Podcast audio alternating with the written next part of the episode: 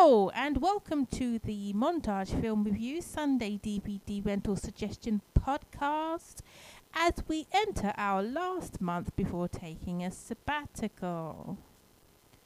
Sorry, wrong number has always been one of my most favourite old movies and I am very happy to be able to share it with you here today.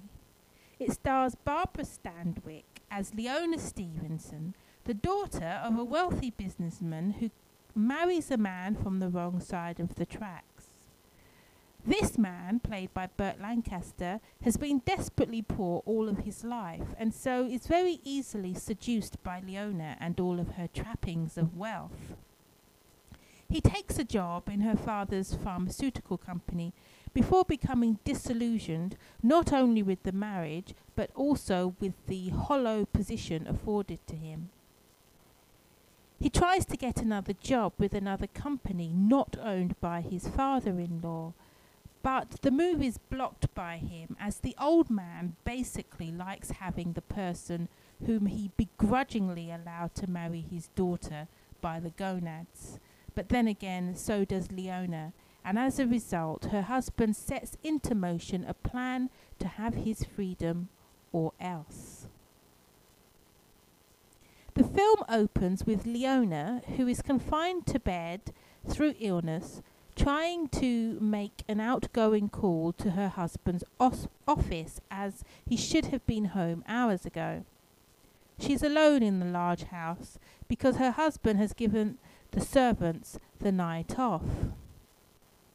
However, instead of being connected to her party, she listens in on a conversation between two killers via a cross line and becomes very distressed. She asks the operator to trace the call, but the operator is unable to do so. She calls the police, but they have their hands full with other things, so she sets about trying to locate the whereabouts of her husband, as she feels vulnerable in the house alone. She makes a number of other calls in the process, but also receives several calls from other people also trying to reach her husband. Progressively, a tangled web of deception and murder is unravelled in her lap, which frightens her half to death before she is able to trace her husband. And through a series of flashbacks, we learn the backstory of the couple and how the unlikely pair ended up as husband and wife. All the while, Leona is trying to make someone believe that she overheard a conversation between two killers planning to commit a murder at exactly 11:15 that very night.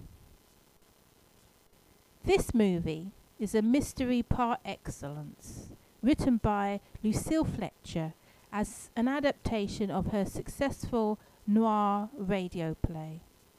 It is a classic and had me in awe of it from the very first time that I saw it as a child. I began my interest in film in the 1980s with offerings such as this. It wasn't until the early 1990s that I would bother to watch a film that was in colour because I was of the opinion that if it wasn't an old black and white movie, that it w- probably wouldn't be any good. This movie is a representation of the time when Hollywood delivered productions that were worth their weight in gold and real stars lit up the screen. At least this was the case with the majority of what they had to offer at the time. And oh, how standards have fallen. Everyone should take note. This is how it should be done. I'm your host, Shay Trinity. And as always, this has been an Eskimo Fin production. I will see you next week.